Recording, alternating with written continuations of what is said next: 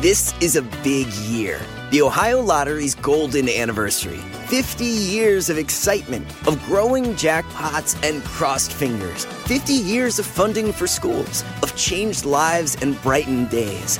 50 years of fun. And that is worth celebrating. So watch for can't miss promotions, huge events, and new games that will make the Ohio Lottery's 50th year its biggest one yet. Learn more at funturns50.com.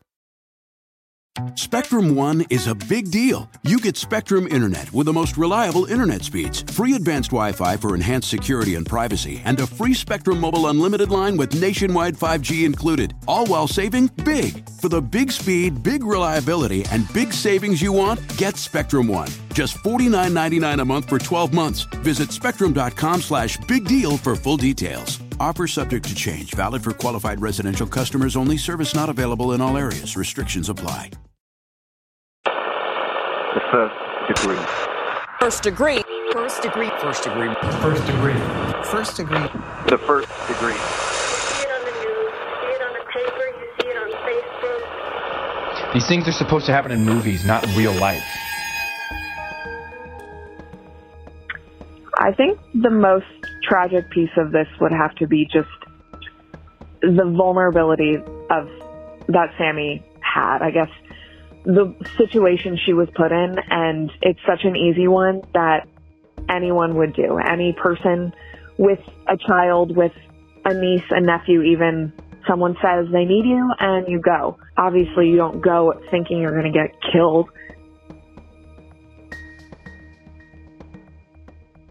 Hey guys, welcome to the First Degree, the true crime podcast that you might end up on. My name is Jac Vanek. I'm sitting across from my co host, Alexis Linkletter and Billy Jensen, and we were just chatting before we started recording. Well, no, we were looking through our reviews because Alexis is a maniac and likes to look at our podcast reviews. Was- I I was actually just googling myself because I I'm a a psycho. narcissist. Not a narcissist. I just, you know, psychopath. I'm sure we all do it. I know everyone who's listening has done it. And I came across something that I don't look at the reviews because Jac has a thing on her keychain that says don't look at the comments, and I don't look Yeah, until you do. until I do because someone quoted me by full name in their in their comment headline, which came up when I googled myself. So What did it say? the headline I don't know if this is the same one because the headline for that one was Alexis Linkletter must be stopped. Right? Yes. okay. But the so I, I Hol- Hollywood, take note. so I decided to screenshot a a few um a few reviews to just, you know, replay on the podcast. So I don't know if this is the right the same one because it says Alexis Link- Linkletter needs to dot dot dot. Here's the thing. Great content, awesome cast. However, it might also be Alexis Linkletter ASMR audition tape. Oh. She breathes heavily into the microphone as if she swam 14 laps around an Olympic-sized pool. And to top it off, her lip smacking slash eating while recording is not only unprofessional but utterly disgusting. Please stop. You're making a decent podcast unbearable. First of all, Thoughts? thoughts are you can't tell who's lip smacking or eating. It's not just me. Second of all, the only reason the content is halfway decent It's It's is because because I of kill myself. So thank you for the compliment in the content, and that's all I'm gonna say. I really like that. You spun it around. That's yeah, right. You because spun it it was. I mean, we did have sound issues in the beginning, which whatever. We didn't know what we were doing. We wanted to. It was a we new ha- podcast. we We, didn't ama- have the right equipment. Well, and we had an amazing concept, and we did what we had to do to make it. And I will take the criticisms and say thank you. I will work on it. Lemon. Lemonade from lemon. I will work on Yeah, it. She's made some lemonade. Um. So off of that, Billy, what day is it? There's a lot to choose from this day. It is um What's A- March But- wait? but- what's A and R? ABR? ASMR. ASMR. ASMR. It's like people that get tingles from like certain sounds. So yes. it's like holy shit. Do you guys think, listeners, I have a career in that? you, You- might. you very well might. This person yeah. thinks that you do. Oh my god, thank you. Maybe they it's would. a better even compliment than I thought. maybe they'd listen to your ASMR podcast of your heavy breathing. I didn't even know that was, and I'm gonna cash in. Thank you. You should. Okay, Billy. So it is quirky country music song titles day. Ooh. And as you know, a lot of country music songs Are deal with murder. oh, They do. Don't Take Your Guns to Town by Johnny Cash. Mm-hmm. Folsom Prison Blues by Johnny Cash. Basically, a lot of Johnny Cash songs when it comes down to it. Yeah. Just Johnny Cash songs. the night the lights went out in Georgia. There's a lot. Cocaine Blues again by Johnny Cash. So there's uh, that is a you know quirky certainly. I mean, uh, uh, uh, murder songs that and country music is one of those things that there are more songs about murder in country music than really any other thing. Even Norwegian death metal, which actually does the murder themselves. If you ever want to Google it. Interesting. So that's that's the that's the one that I'm picking out of all of them. It's also National Manatee Day. It's a manatee. Manatee. Manatees are the most incredible mammal. I do love a manatee. They are like fat little, they're like fat seals, but they don't really swim. They just float on the surface of the water. Um, India, Africa, Florida, where you can find them, the Caribbean. And those who drive boats with propellers, you guys are the biggest um, Manatee killers. manatee injurers because they float up there and not, they don't really swim. They, they're very buoyant. mm-hmm. And you guys hit them with your speedboats and it really hurts them, but they are just lovely, gentle They creatures. truly are like the puppies of the sea. Yeah, they're like the they're the cute. There's nothing like it. There's no land mammal like it. There is nothing They're like so it. cute. All right. Well, happy Manatee Day, guys, and uh, let's get into it. Let's get into it. Do we not have a question? No, I feel like I, I replaced the question with the. You replaced the question with the Reviews. reviews about Honestly, yes. a review a day excites me. I kind of like the review a day. and we'll too. rotate with the criticisms, except we might be reaching to find one about Billy. 'cause I know. he's the golden child. It's all the bad criticisms are. me and me and Jac, Bill, Billy is so wonderful. It sucks he has to dumb himself down for the other two and girls. it's like, "You're welcome, Billy." is the truth of the matter. We won't get into it, but thanks. no, that is. You I would be. Listen, I would be nothing without Jac and Alexis. Let's just. Thank you. No, but you know what's interesting right is now. that like it's all women dragging us down. It hurts my feelings. I know. and sticking it for Billy. And I'm just like, dude, where's your? We're all, Camaraderie. we're all working really hard. We're I all think just trying to bust our ass, you know, and make we're something our, of we're ourselves. doing our best. So We're trying. yeah, we're trying. But anyways, Billy, Take it away. take it away. So today's play, today's case, excuse me, takes place in Manchester Township in Wrightsville, Pennsylvania, which is a small town along the Susquehanna River. That's true. so we're dealing essentially with the suburbs of Pennsylvania. Okay. Is what what's happening here. Mm-hmm. So on April 19th, 2015, at 4:25 p.m., the Wrightsville Borough Police were called to the 100 block of Chestnut Street by a woman named Angelica who was worried about her sister Sammy Young and what was happening with her.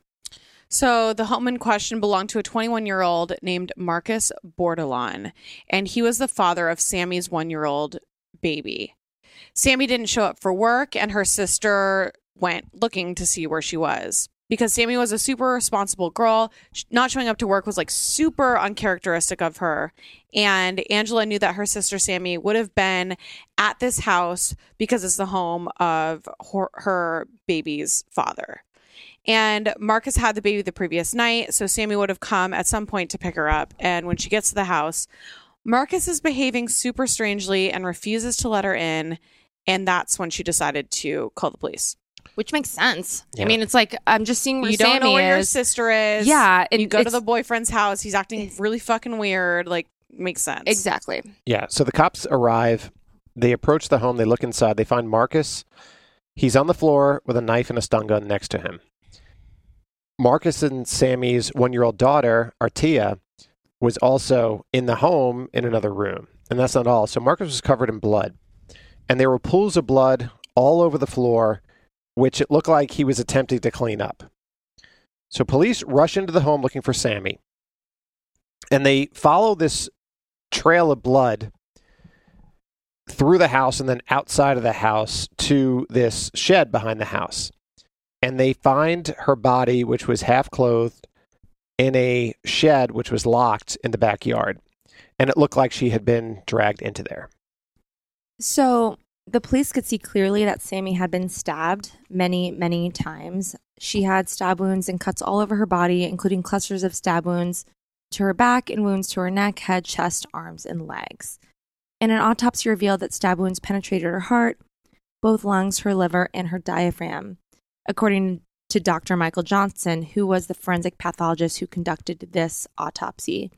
And it was ultimate, ultimately concluded that she had suffered at least 49 stab wounds, possibly more. And I was reading that they had a hard time counting them because there were so many. Oh, God. Jeez.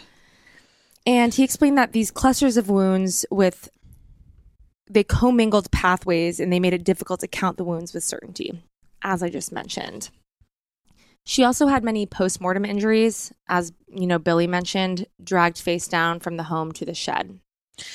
So, Sammy's sister had already been at the scene. She was the one that called the cops. And this is obviously any family member's worst nightmare.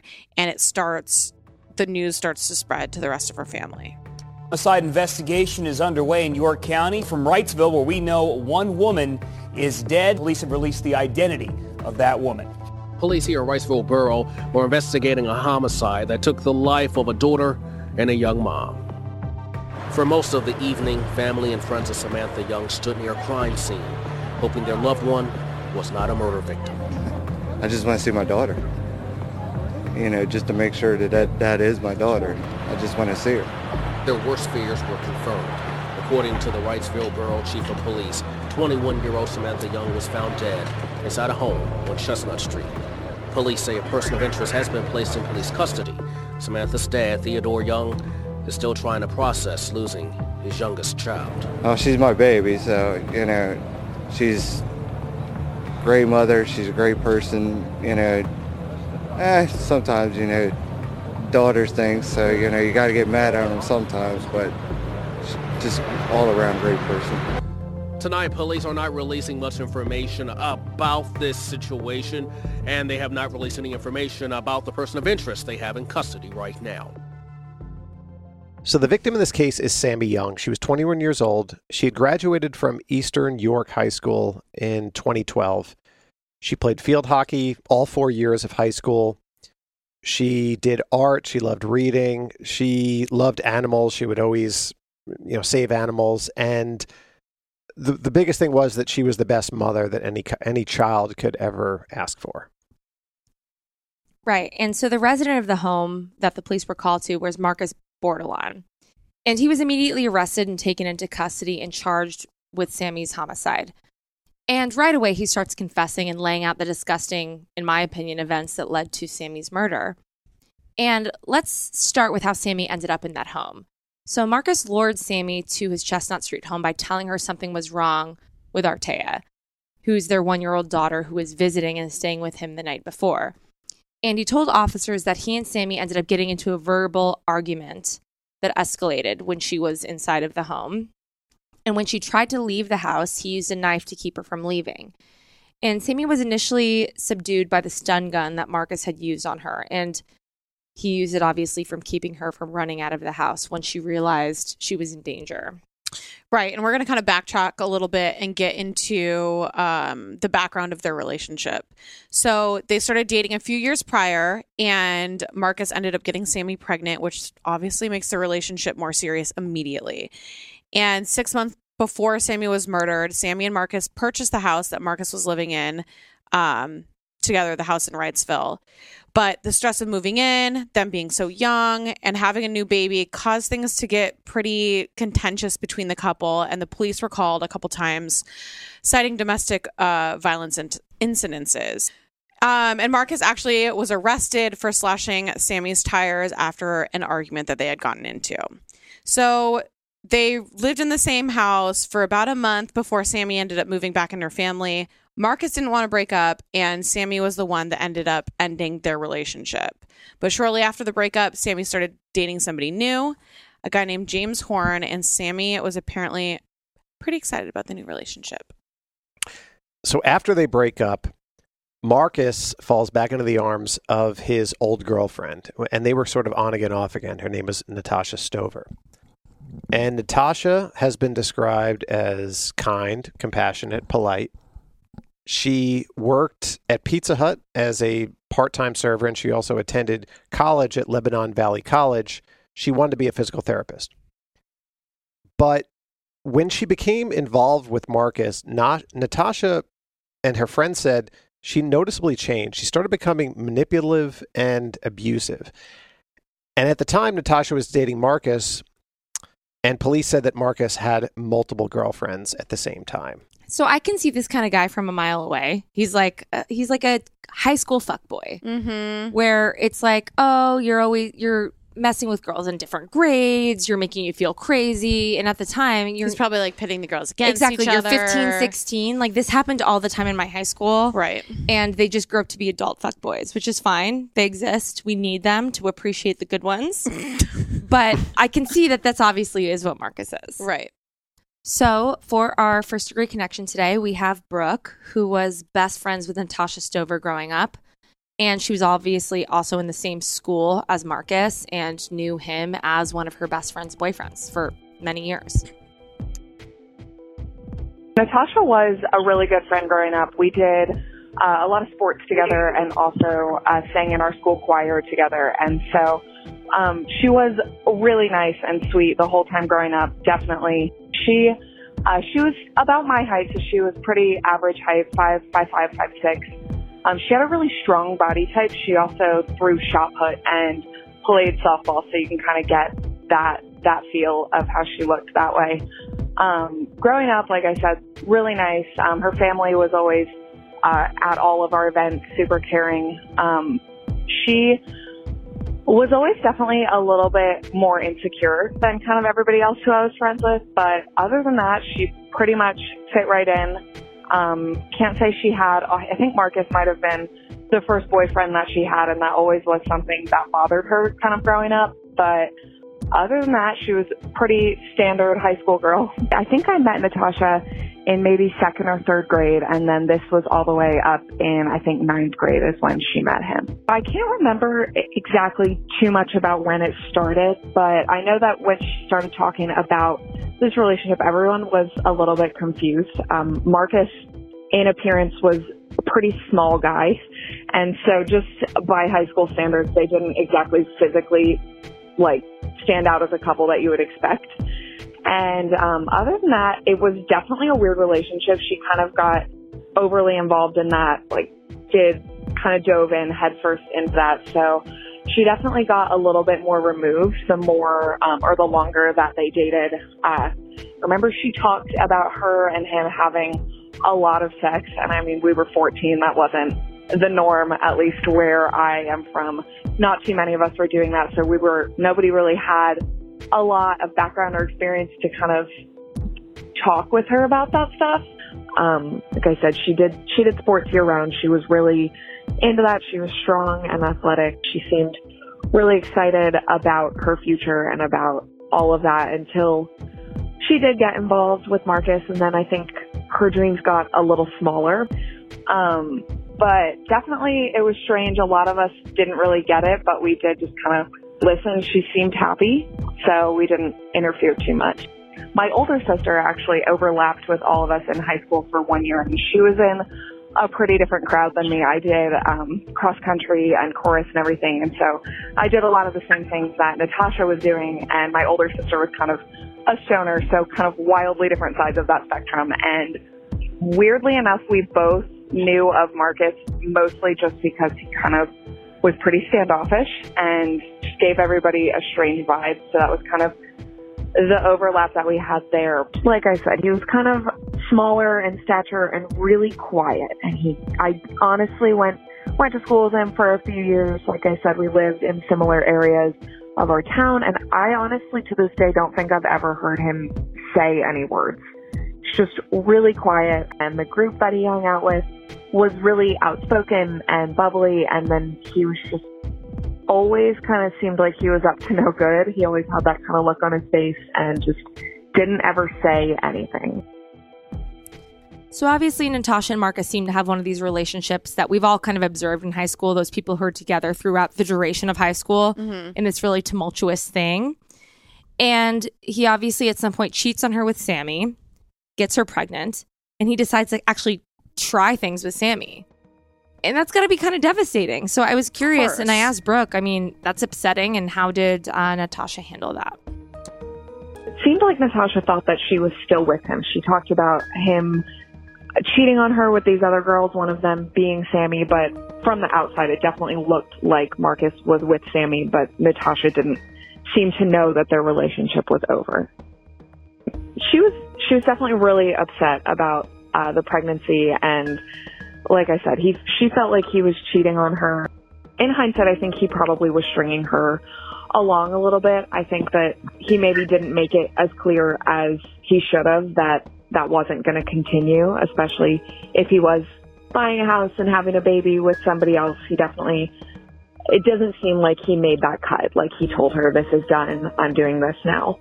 Um, but yeah, she she definitely didn't come to school every single day. She was visibly upset, a lot more uh, withdrawn than she used to be. Um, and I was at our high school prom in 2014, which I'm not sure exactly when Marcus actually graduated, but I know that he was supposed to graduate in 2012 and Sammy in 2012 as well from a different school.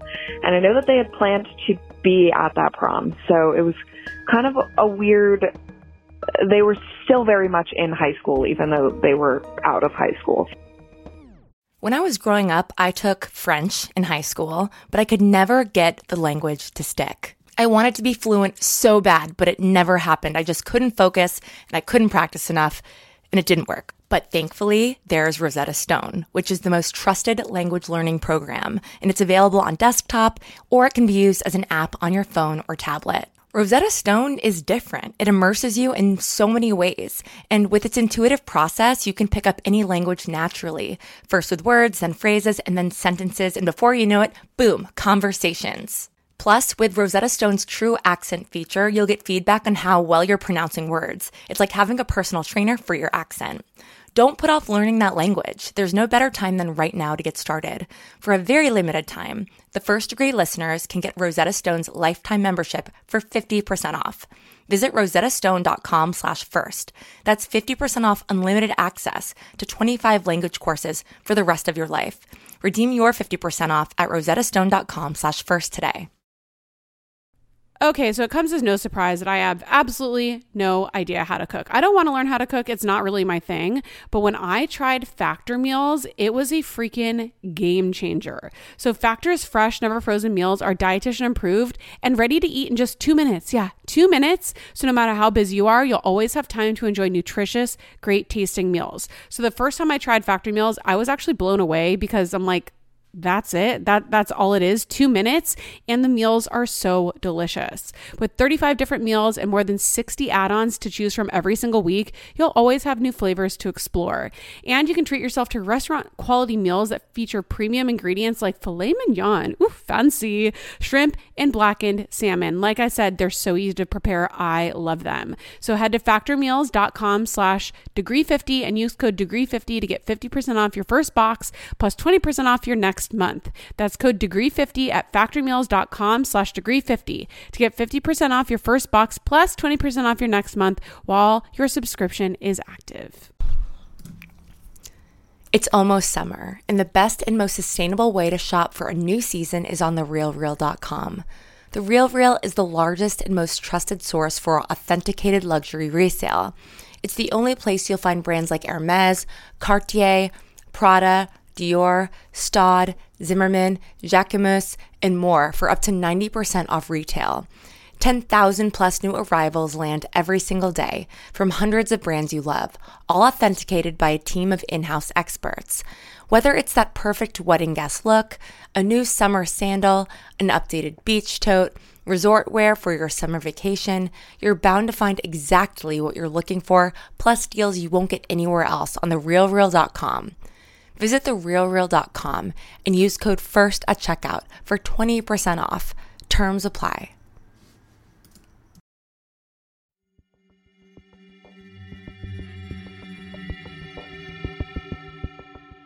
Okay, so that was kind of the layout of Natasha and Marcus's relationship. But let's refresh where we are now in the investigation. Marcus is in custody.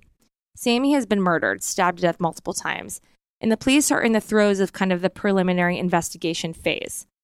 And they're trying to wrap their heads around kind of this tangled web of relationships that Marcus has created and entangled himself in. So they know Marcus has a girlfriend named Natasha. You know, that uh, he has a baby with Sammy, and you know she is the focus of this investigation. And of course, they want to speak with Natasha because they want to just know, Mhm. they want to gather all the information they can. But it's becoming clear that Marcus is kind of dating several several women at once, and they know that they have a lot to deconstruct. here. Yeah, and as the interrogations are going on, a woman walks in. A young woman walks into the Wrightsville Borough Police Department, and her name is Lacey Sauer. And she says, "You know what? I was dating Marcus." So, okay. Another one. am But- dating. I am dating. My Uh, God. yeah. And you know what? I'm pregnant with Marcus's child. Jesus Oh my god. But that's not all. She says that, you know what? Marcus sent me a text message on April 18th, which said simply, quote, I'm going to kill someone. So obviously, the next thing the cops do, they're pulling up his text records. Because the April 18th is a is a day before Sammy's murder. the murder, yeah. Exactly.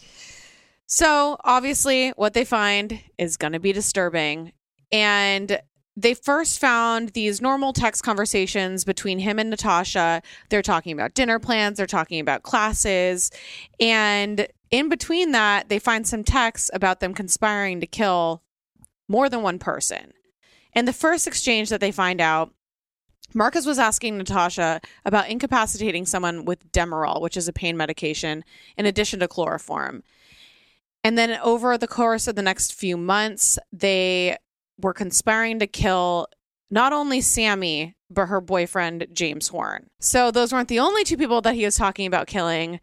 They're also talking about killing Lacey Sauer, the current girlfriend, current other girlfriend. Okay. so he's he wants to kill Sammy, he wants to kill James Horn, and he wants to kill Lacey. Lacey.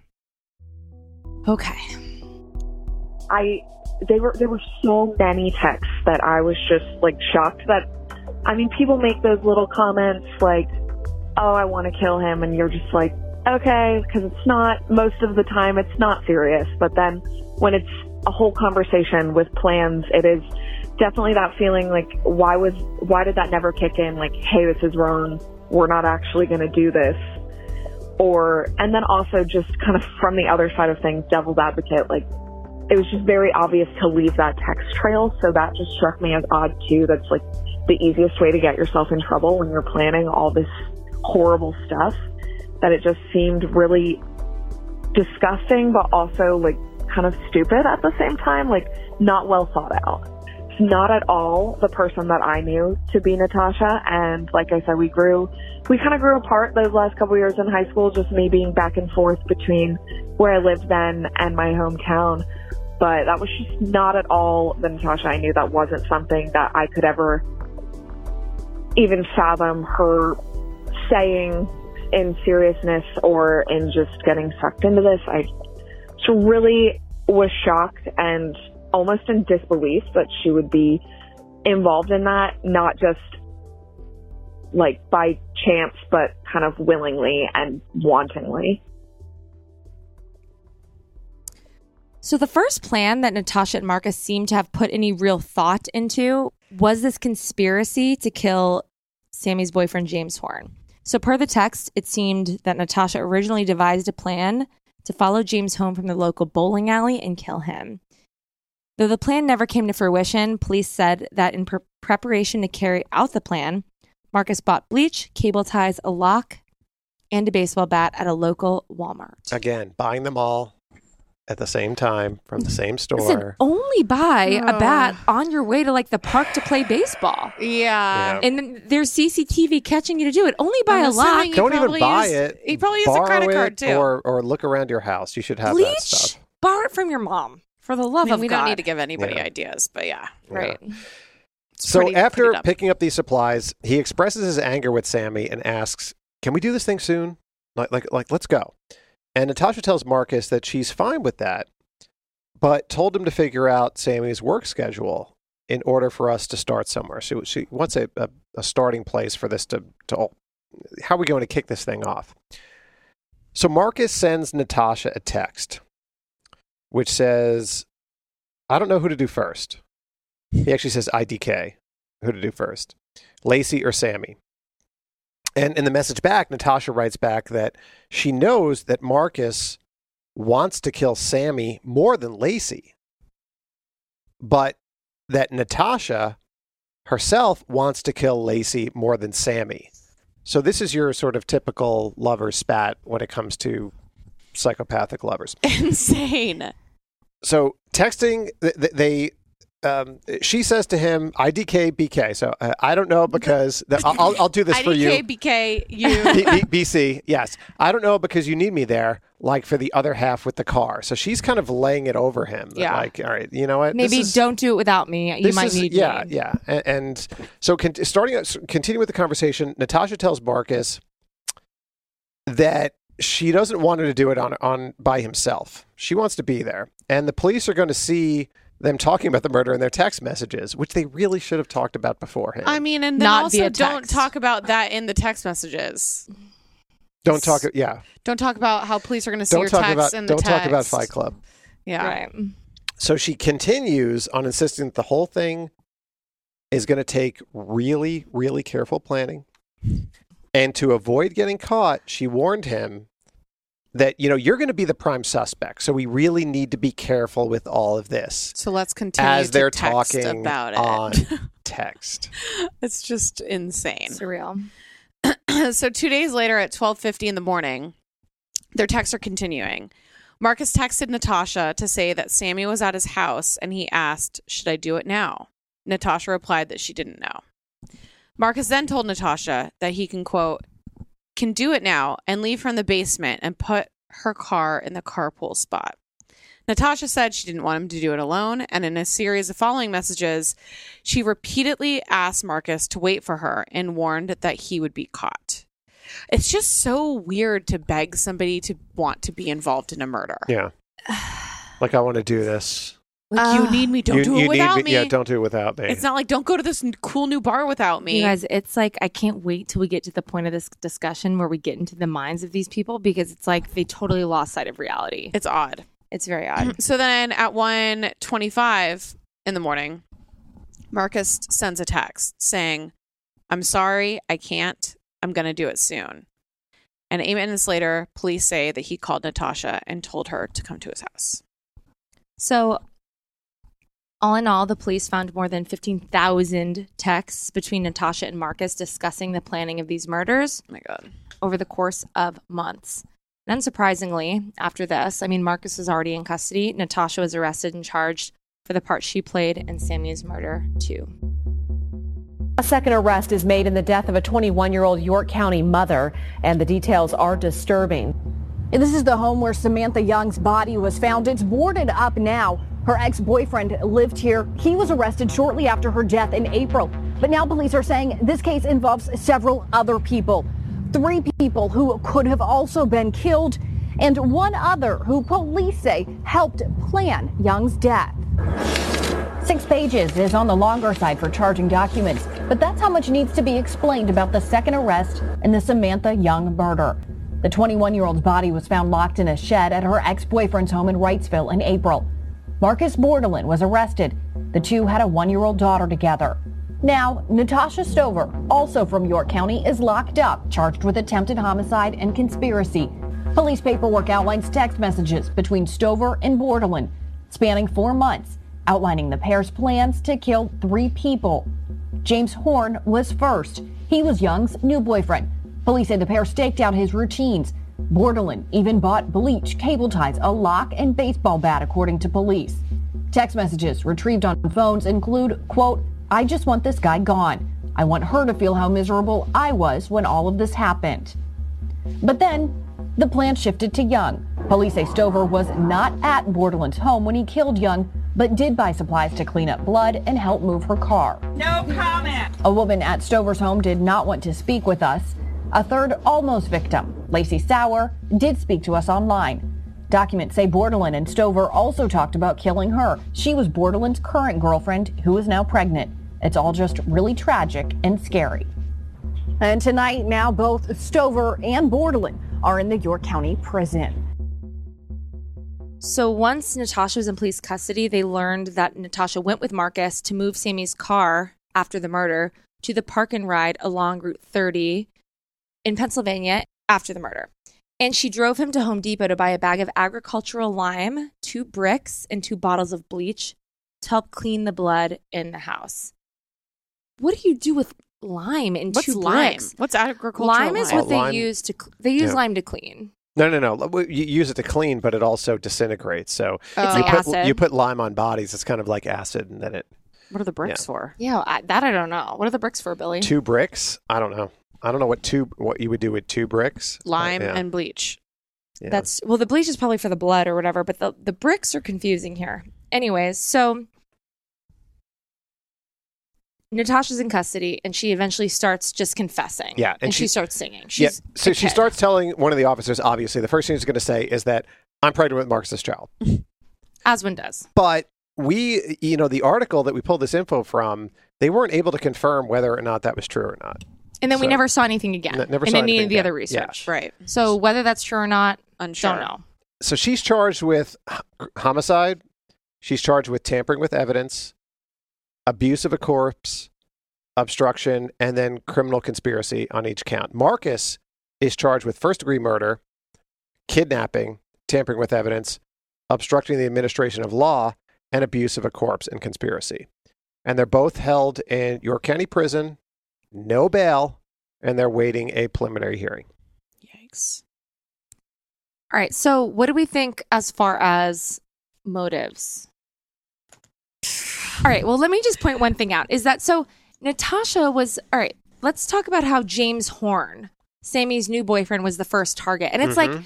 as a Natasha, if I As was like, I was like, you want to kill your new, your ex girlfriend's new boyfriend? Like, why am I? Do you think that she was just going along with it to kind of get the other people involved? Because it's like she, uh, from Natasha's mind, she obviously just wants to get rid of any sort of threat in her relationship Well, which with is Marcus. why she wanted to get rid of Lacey more than Sammy because Lacey's the 'Cause- Lacey's pregnant Yeah. currently. Yeah. She's probably the most recent ex. Yeah, Sammy had a baby. The, the baby was a year old, so that's like a lesser threat because it's like yeah. A year has passed. But maybe she was just jumping on the bandwagon if he like hated this James Horn guy, and it was like, okay, yeah, yeah, we'll we do, do him, and then we we'll this do them too? too. yeah, but James Horn, it just means that he still cares about Sammy. Oh, 'Cause Sa- definitely. for Yeah, sure. yeah. But the fact that she'd be like, "Cool, you're still you're angry at your old Right. Alexis, That these means- people are very young. I know, but wouldn't you be like, why are you so All right, well, let- let- angry? no, well, let, As let, like a let's go back to 31-year-old, that we then. don't think like that. All right. So when you were a 17 year old, Yeah, and if you were with a boy that you liked, and the boy said,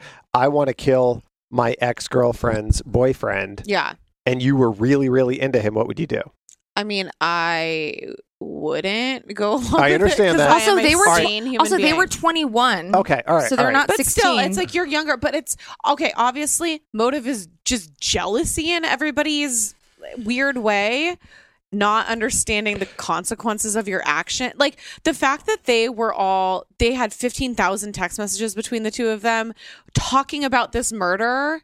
But then also being like, well, maybe we shouldn't be texting about it. It's like they just don't understand the severity of what they're going to do. no. No. or maybe they never intended to do it. I mean, the, Maybe I feel like just, like, once they some- start buying stuff, I feel like I mean the 15,000 text messages.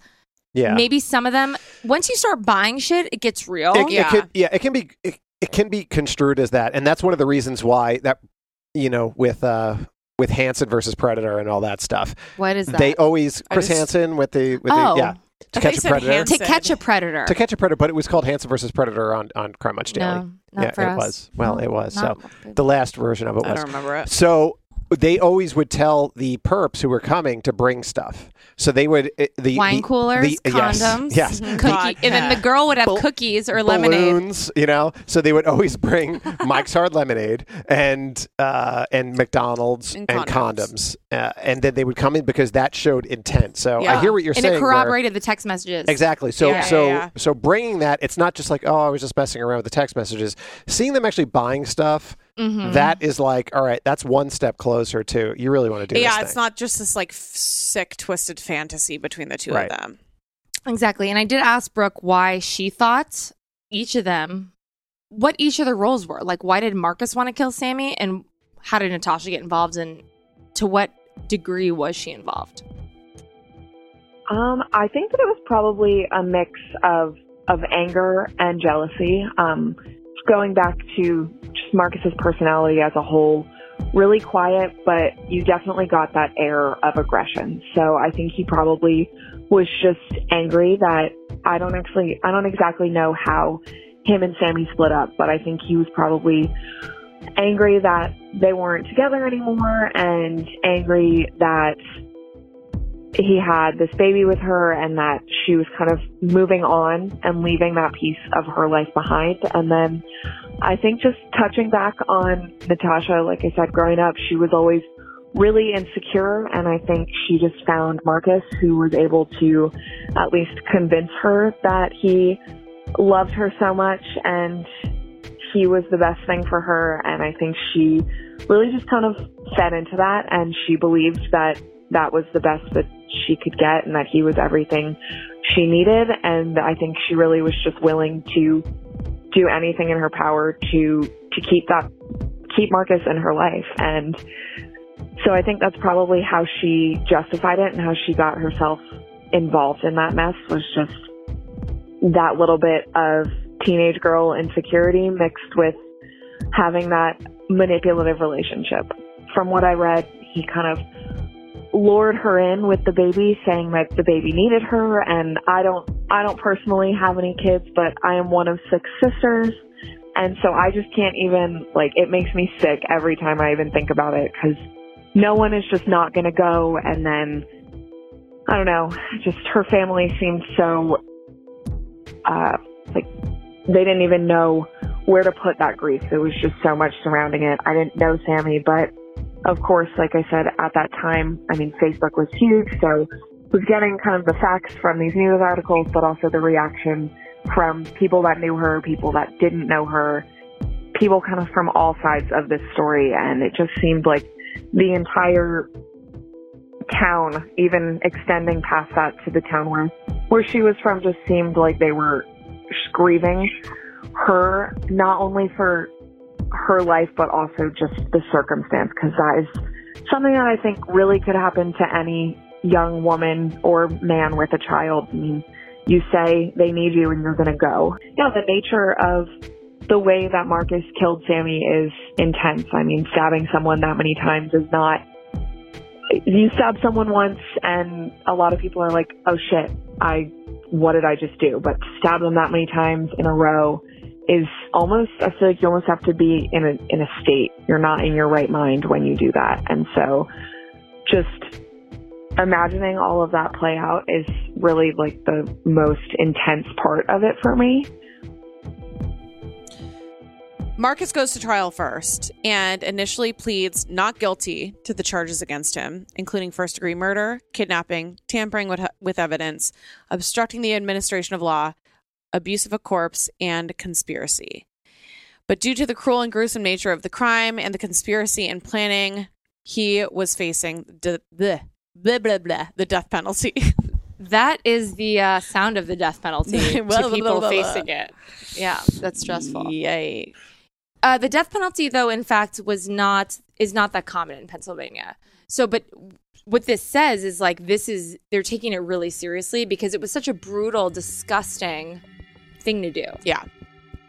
So I got the the notifications whenever something new came out, but really it just it kind of stressed me out imagining her in in this situation, someone my own age that shared a lot of characteristics that we did all these things together. It just it kind of like gave me an overall sense of anxiety anytime I thought about it. So I didn't follow it incredibly closely. I did check in on it every few months to see what had been decided for both of them, but mostly kind of on the side of Natasha. And then, of course, when they started throwing around the death penalty for Marcus, I kind of started following a little bit more closely because I know that's not a super common punishment in Pennsylvania. So definitely was uh, interested in seeing how all of that played out. I haven't exactly made up my own opinion on the death penalty yet.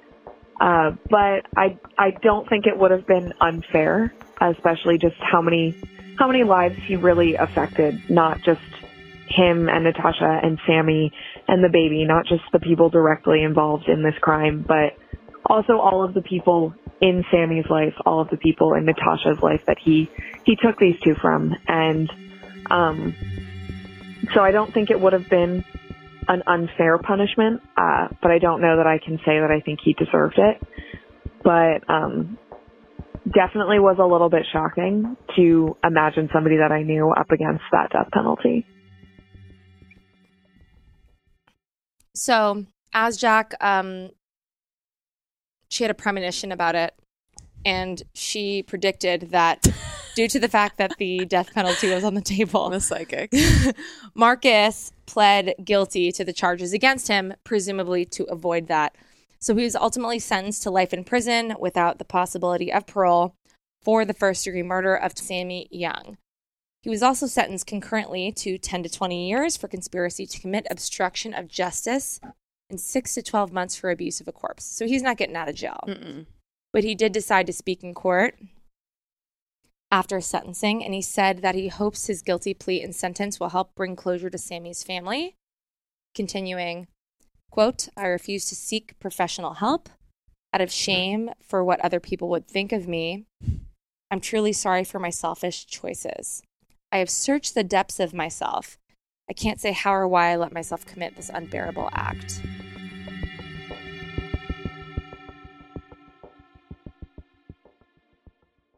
This is a big year. The Ohio Lottery's golden anniversary. 50 years of excitement, of growing jackpots and crossed fingers. 50 years of funding for schools, of changed lives and brightened days. 50 years of fun. And that is worth celebrating. So watch for can't miss promotions, huge events, and new games that will make the Ohio Lottery's 50th year its biggest one yet. Learn more at funturns50.com. Spectrum One is a big deal. You get Spectrum Internet with the most reliable internet speeds, free advanced Wi Fi for enhanced security and privacy, and a free Spectrum Mobile Unlimited line with nationwide 5G included, all while saving big. For the big speed, big reliability, and big savings you want, get Spectrum One. Just $49.99 a month for 12 months. Visit spectrum.com slash big deal for full details. Offer subject to change, valid for qualified residential customers only, service not available in all areas. Restrictions apply.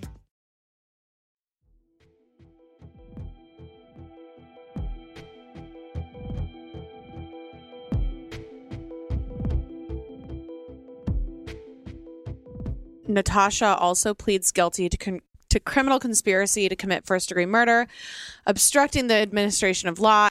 She was sentenced to 12 and a half to 25 years. And the jail time for Natasha and Marcus doesn't bring Sammy back. And now Marcus and Sammy's baby has no parents. And that, I mean, that's the biggest travesty of like the entire story. And Lacey Sauer was again still pregnant and he's sure just left a trail. Yeah, so he's got a baby with Sammy, who now has no family.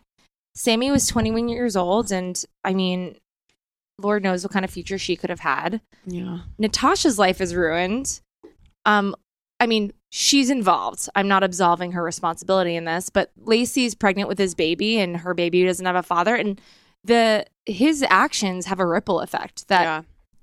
TBD on that. You know, like parents, children without supervision without parents, you know, have more likelihood of getting into trouble themselves. It's just a fact.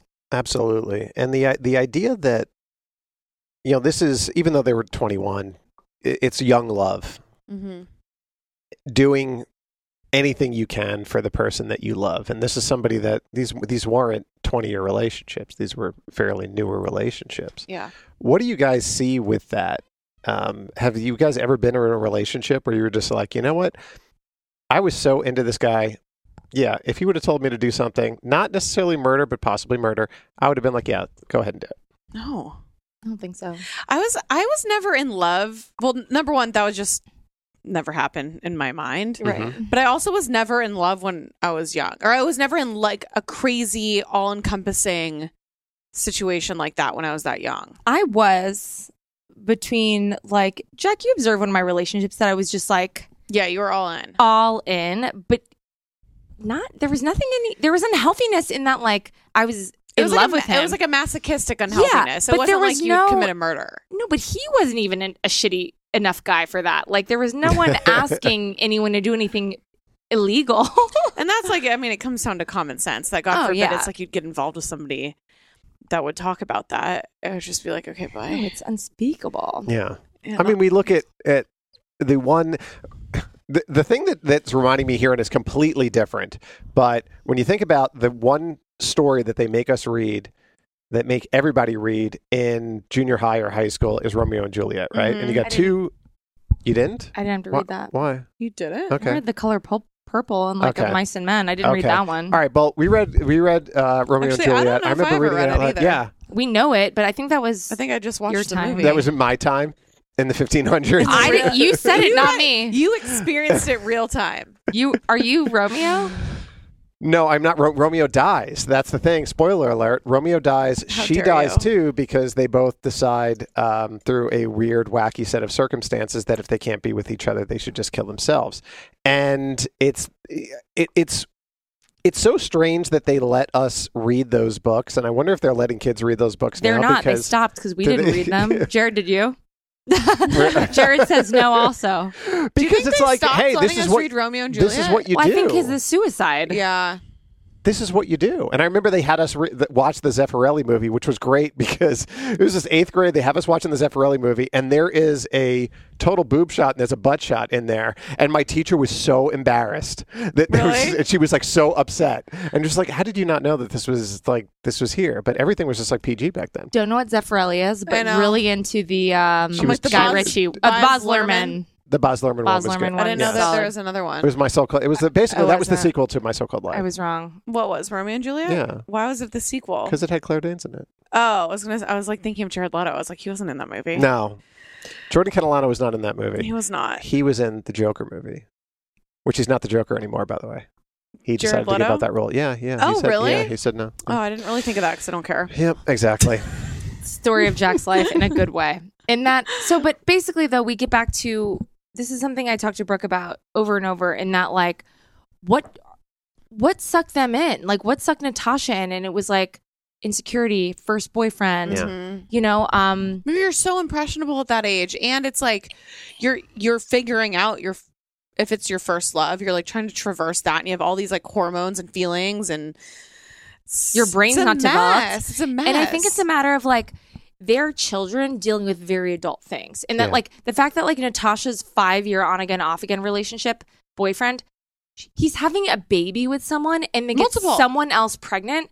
Those are very adult, serious things with a juvenile mind. right. And you're like, your reactions to that, like as an adult, I'm a level headed person and that would still be really upsetting Yeah, if like someone cheated on me and got someone pregnant and Oh, imagine yeah. a, a really erratic untrained emotional mind i mean i think she's just acting through her feelings and it's like i wish that person didn't fucking exist right. you know because imagine i mean that would be really hard for any of us in this room Yeah. jerry Jac And billy but, but that's the thing. It's just like with that snowball, though. It's like you saying that once, and then opening up that door, and then as that as the snowball goes out the door, and it keeps rolling down the hill, Mm-hmm. and you start planning, and you start doing this, and it's like, how do you pull away from that? Well, and I also wonder at what point, especially on her end, like at one what point did it go from kind of like again like fantasy A conspiracy, a j- like kind of Yeah. like you know this will probably never happen, and then all of a sudden you're you're buying lime like now you're you're too far. You're buying lime. and I wonder for her, it's like, did she ever want to back out? But then again, she was the one that kept saying, "Don't do it without me." Mm-hmm.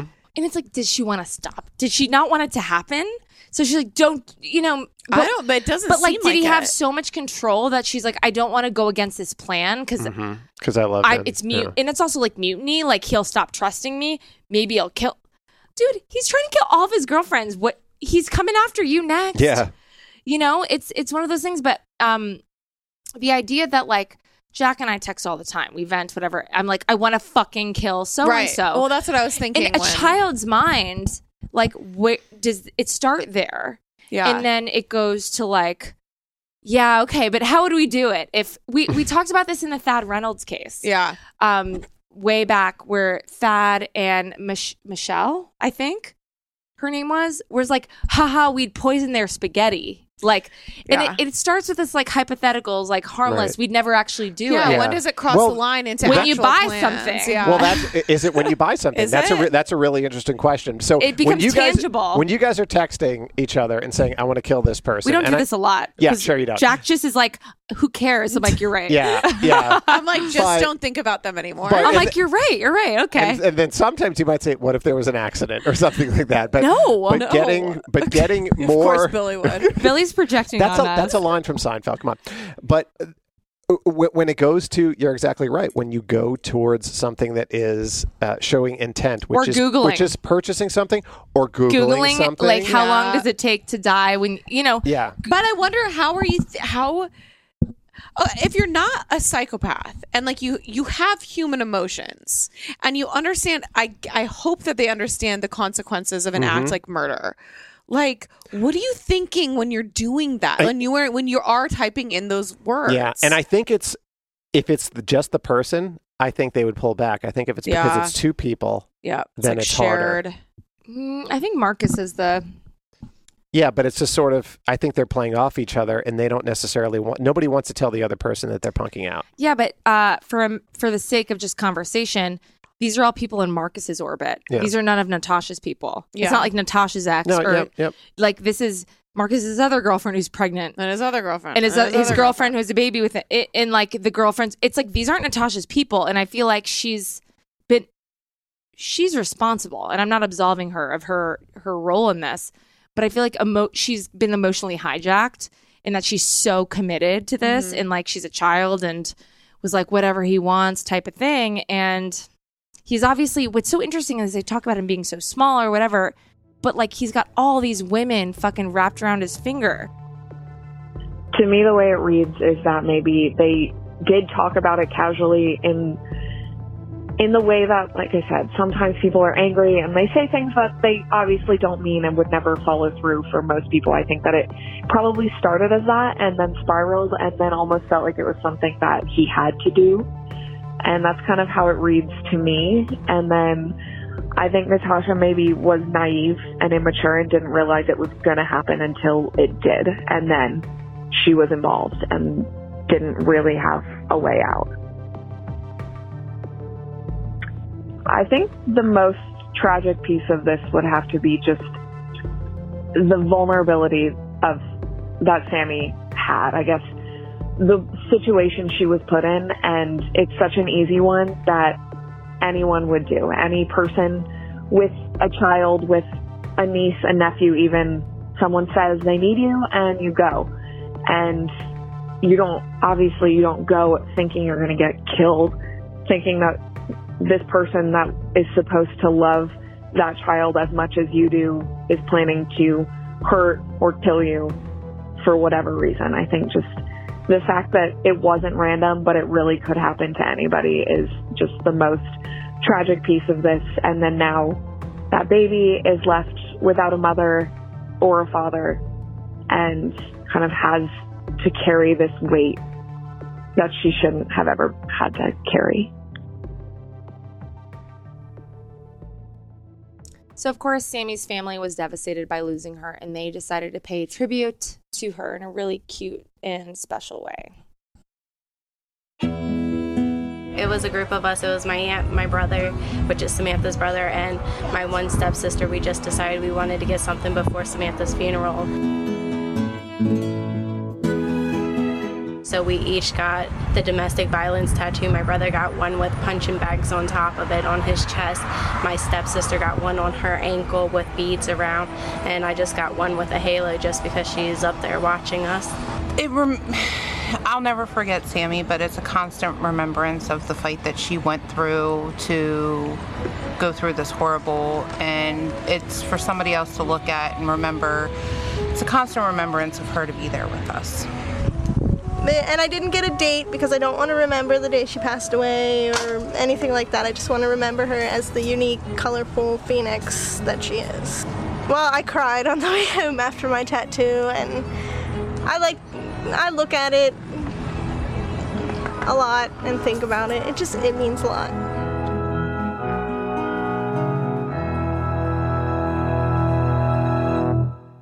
So the question obviously is, um, it's always could this be prevented? Because takeaway on this podcast is very important.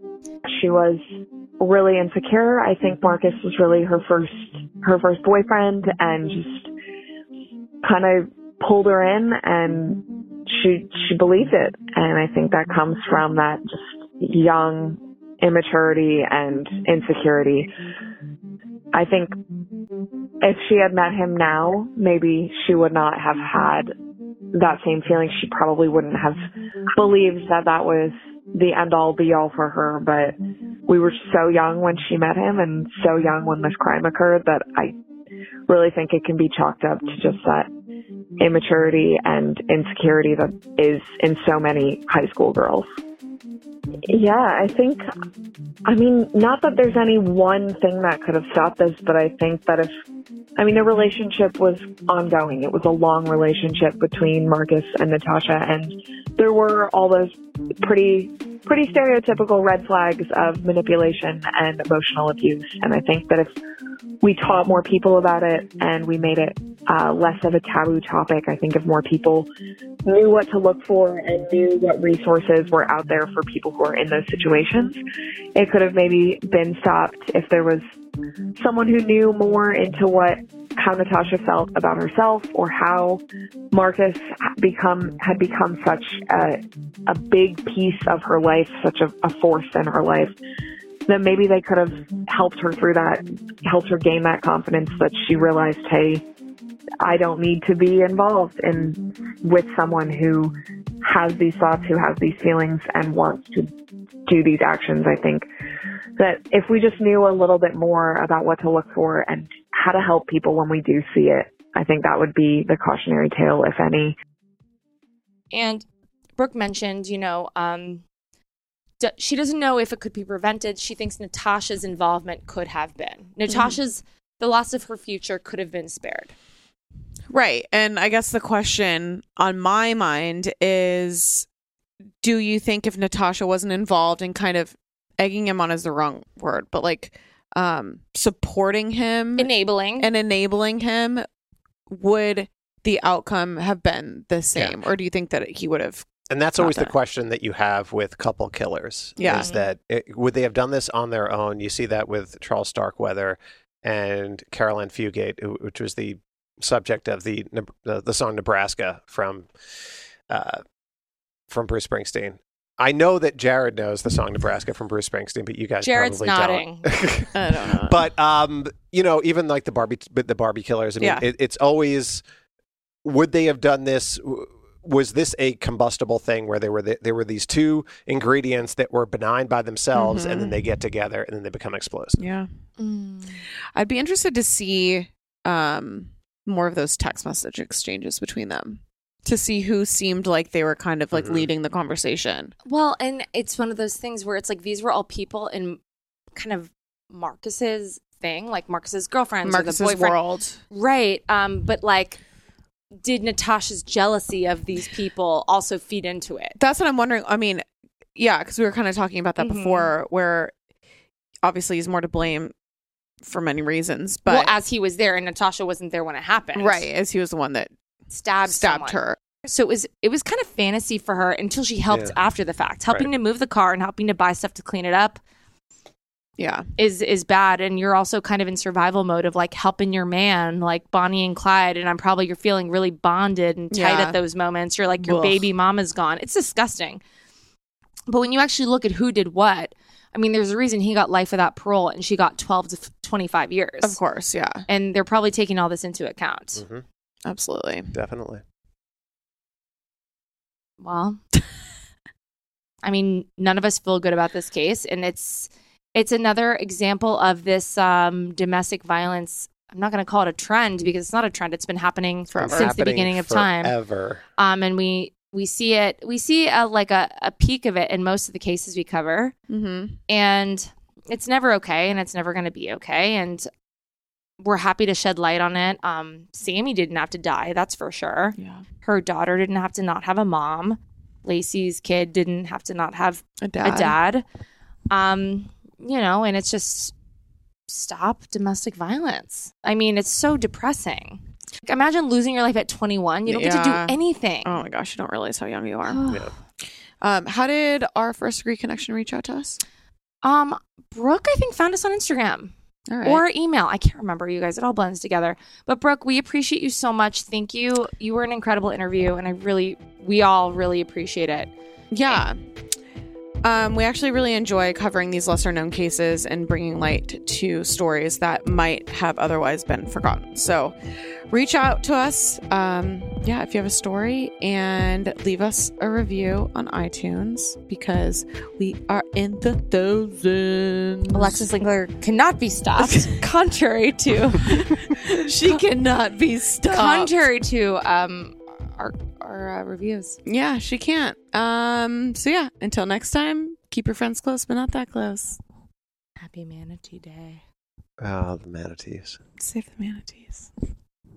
This is a big year. The Ohio Lottery's golden anniversary. 50 years of excitement, of growing jackpots and crossed fingers. 50 years of funding for schools, of changed lives and brightened days. 50 years of fun. And that is worth celebrating. So watch for can't miss promotions, huge events, and new games that will make the Ohio Lottery's 50th year its biggest one yet. Learn more at funturns50.com.